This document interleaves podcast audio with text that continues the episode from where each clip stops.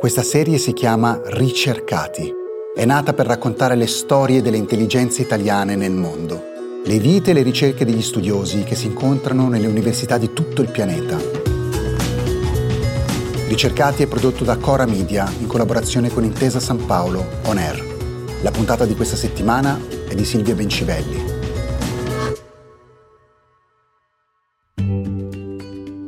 Lorenzo Sponza, buongiorno, benvenuto tra i nostri ricercati. Lorenzo, tu ci rispondi da Parigi, è così? Sì, sì, sì, da Parigi centro. Parigi centro, questo per aumentare il senso di invidia di chi ti sta ascoltando e di chi ti sta intervistando soprattutto.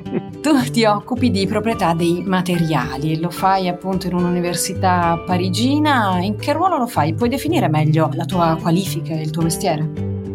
Sì, allora io sono ricercatore, letteralmente chargé de recherche, quindi incaricato di ricerca al CNRS, che è l'equivalente del CNR francese. Lavoro in un uh, laboratorio di ricerca pubblico legato all'aerospaziale e quindi sono un agente CNRS che lavora in questo edificio che è dell'ONERA, l'istituto in questo laboratorio si chiama Onera, ma io sono SNRS. Quindi insomma tu sei un ricercatore pubblico? Sono un ricercatore pubblico, sono un funzionario dello Stato francese e faccio ricerca pura e dura, nel senso che non ho obblighi di insegnamento.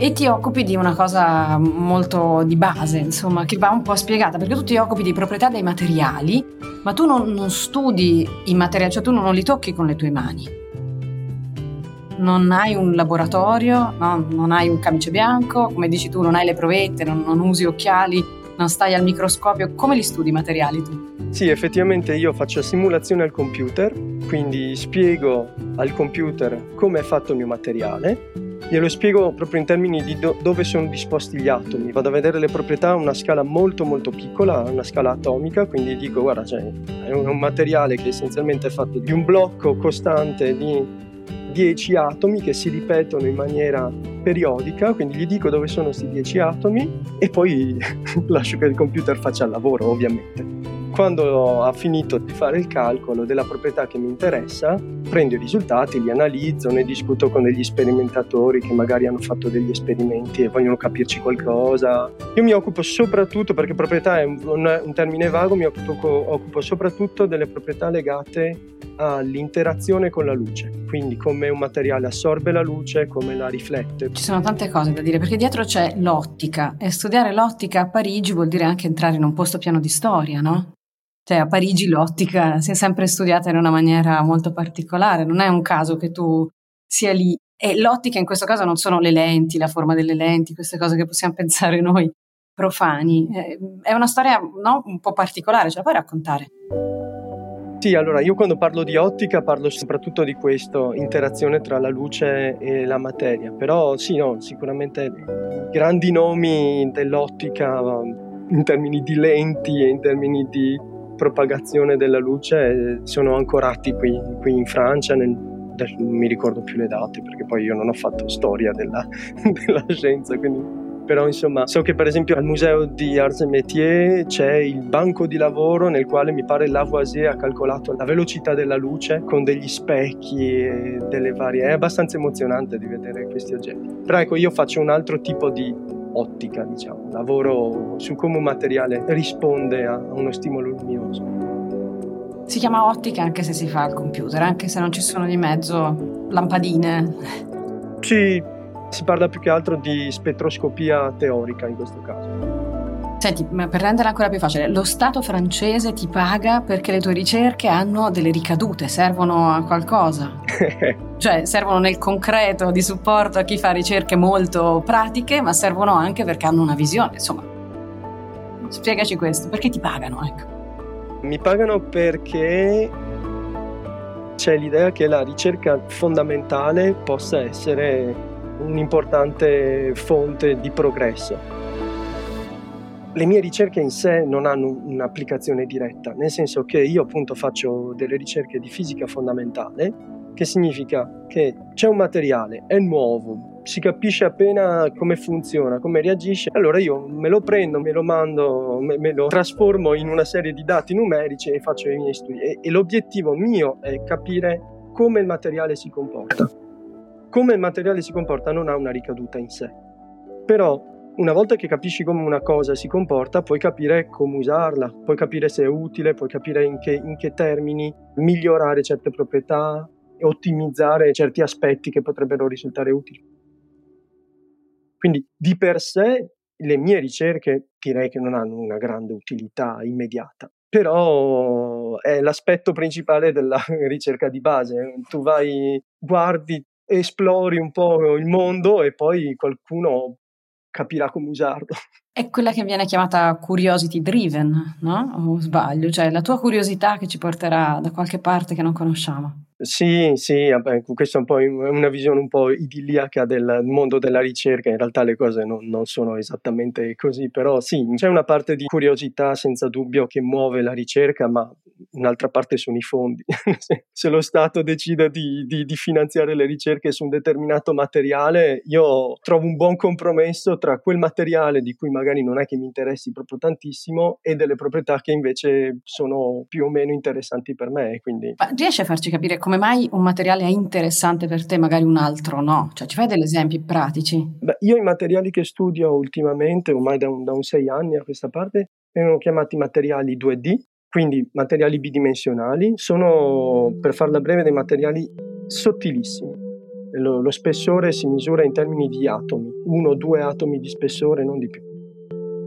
E l'utilità che possono avere degli oggetti del genere è che, per esempio, se si riesce a fare dei transistor con questi, con questi materiali, si potrebbe arrivare a fare per esempio dell'elettronica flessibile, dell'elettronica leggerissima.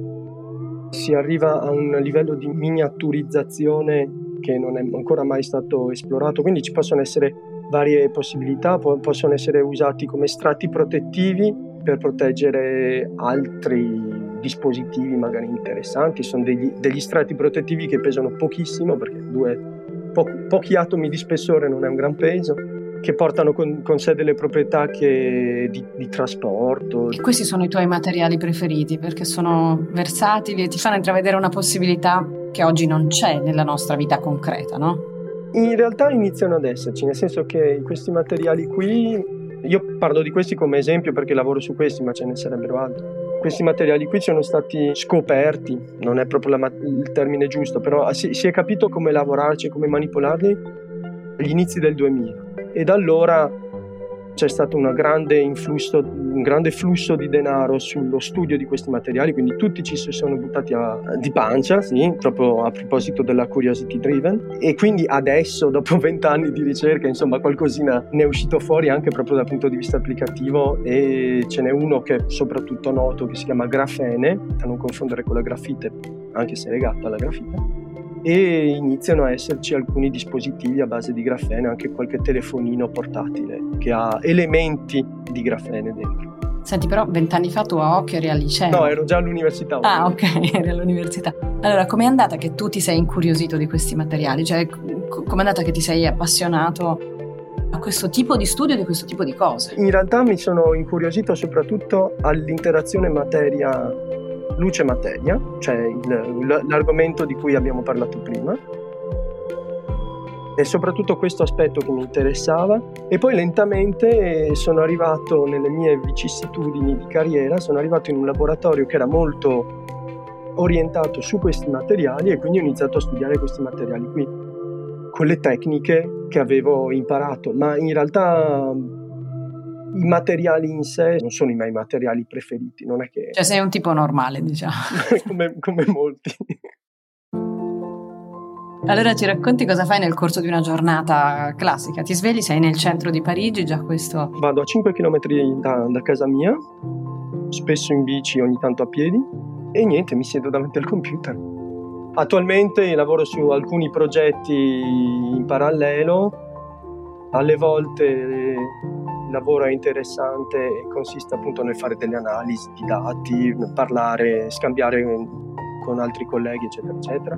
Al momento c'è una dottoranda, quindi ogni tanto ho degli, degli, scambi anche con lei. E altre volte invece il lavoro è molto più noioso, bisogna rifare per l'ennesima volta delle figure di un articolo perché non gli piace eh, come il rosso rende sulle loro pagine oppure bisogna scrivere progetti per avere dei fondi e nei progetti allora il gioco non è spiegare la fisica che vai a fare ma utilizzare le parole che la giuria vuole che tu metta, quindi innovazione, ambizione e tutte queste cose qua. Sì, insomma, vendere, vendere, la propria fisica come rivoluzionaria quando invece insomma, non è che non lo è, non sempre, insomma, non la mia in ogni caso per il momento. Comunque la tua è, la vita di un ricercatore abbastanza solitario, poi almeno nell'ambito della ricerca, poi avrai una vita fuori dal laboratorio. Dipende, perché in realtà io effettivamente da quando lavoro qui mi sono orientato comunque molto di più di prima verso l'interazione con gli sperimentali, quindi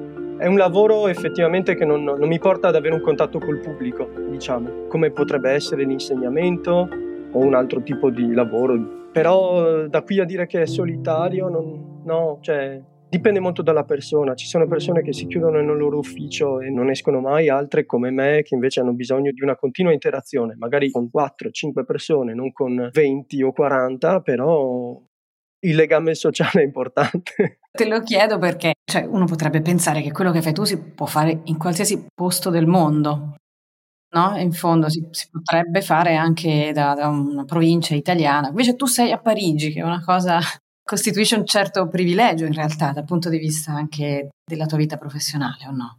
Sì, anche se in realtà la, la, scelta è stata soprattutto dettata da ragioni personali. Io sono a Parigi perché durante i miei studi per la tesi di specialistica ho fatto l'equivalente di un tirocinio qui a Parigi e poi le cose sono evolute in maniera abbastanza naturale, per cui ho iniziato a fare un dottorato qui perché avevano dei fondi.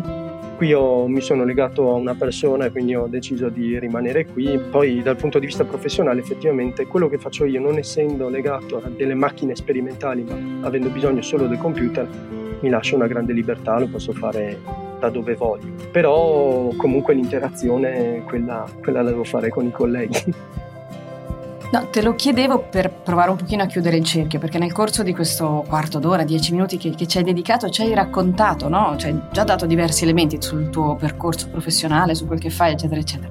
Però eravamo partiti dal fatto che ti paga proprio lo Stato francese per fare quello che fai. Eh, io vorrei sapere se altri stati pagano ricercatori come te per fare questo tipo di ricerca. Abbiamo detto forse non è proprio guidata dalla curiosità, però di sicuro non ha delle ricadute immediate, no? di sicuro è una ricerca che guarda al futuro lasciandogli una certa libertà a questo futuro.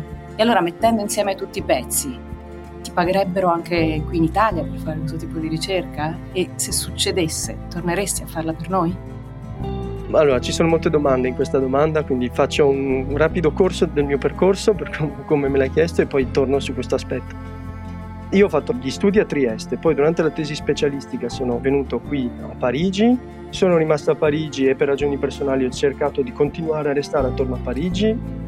A un momento sono dovuto andarmene, sono andato a Londra per due anni e poi al ritorno, tornato qui, ho trovato un posto con una volta a tempo determinato che ho prolungato, prolungato, prolungato per tre anni fino a che non ho vinto un concorso nazionale per entrare come ricercatore al CNRS e da allora lo Stato francese mi paga. Questa procedura è più o meno uguale in tutti gli stati in realtà nei quali c'è un certo finanziamento della ricerca pubblica. Quindi anche in Italia, per esempio, esiste il CNR, e ora non so quali siano le differenze, ma penso che nella fattispecie siano molto poche le differenze tra il CNR e il CNRS come struttura, come sistema di funzionamento. C'è anche tutto l'aspetto universitario che non ho toccato, ma uno può anche tentare di entrare come professore all'università. In quel caso il lavoro è simile, però si ha in più l'obbligo di insegnamento. Tutto questo in Italia esiste, credo che attualmente, anche se seguo poco la situazione, Credo che attualmente ci sia una grande campagna d'acquisti, quindi effettivamente si sono accorti che, che, c'è una certa carenza e allora iniziano a chiamare a destra e manca ricercatori che hanno fatto la loro carriera all'estero perché tornino. Però appunto è molto puntuale nel caso dell'Italia. Quando uno studente finisce la tesi specialistica o il dottorato, almeno ai miei tempi, io non avevo idea di andare all'estero per mettere qualche linea interessante nel mio curriculum per poi tornare in Italia. Io davo per scontato che non si potesse tornare in Italia e penso che come me molti avessero questa idea. Qui in Francia, ma, ma in altri paesi, insomma anche in Inghilterra, in Germania, è normale andare all'estero per gli studi. Quindi non è un problema il fatto di uscire dalla propria nazione per gli studi. Il fatto è che le persone che vanno all'estero per i loro studi lo fanno con l'idea di poter tornare perché avranno una voce interessante nel loro curriculum. Ed è qui che le cose sono un po' diverse rispetto alla realtà italiana, malauguratamente. Per concludere con la terza domanda che mi ha chiesto, se mi pagassero tornerei? No, ma ancora una volta per ragioni personali essenzialmente, non è per ragioni di lavoro perché non è, non è una questione di stipendio, potrebbe essere una questione di mezzi. Qui in Francia ci sono comunque un po' più di mezzi, per esempio quando parlo di mezzi parlo per esempio di fondi per andare alle conferenze, cose banali di questo tipo. Quindi la qualità del lavoro forse è migliore, però non è per me appunto è più, più, una questione personale, ormai la mia vita si sta costruendo qui, è costruita qui e quindi difficilmente l'Italia può convincermi. Grazie, ce l'hai spiegato molto bene, allora credo di doverti fare soltanto in bocca al lupo e buona ricerca e buona Parigi e a risentirci presto. A risentirci, grazie. Ricercati, storie dei cervelli italiani nel mondo è un podcast di Silvia Bencivelli, Mario Calabresi, Paolo Giordano, Cesare Martinetti e Francesca Milano. Prodotto da Cora Media e realizzato in collaborazione con Intesa On Air. La cura editoriale è di Francesca Milano. Il coordinamento è di Cesare Martinetti. La producer è Monica De Benedictis. La sound designer è Lucrezia Marcelli.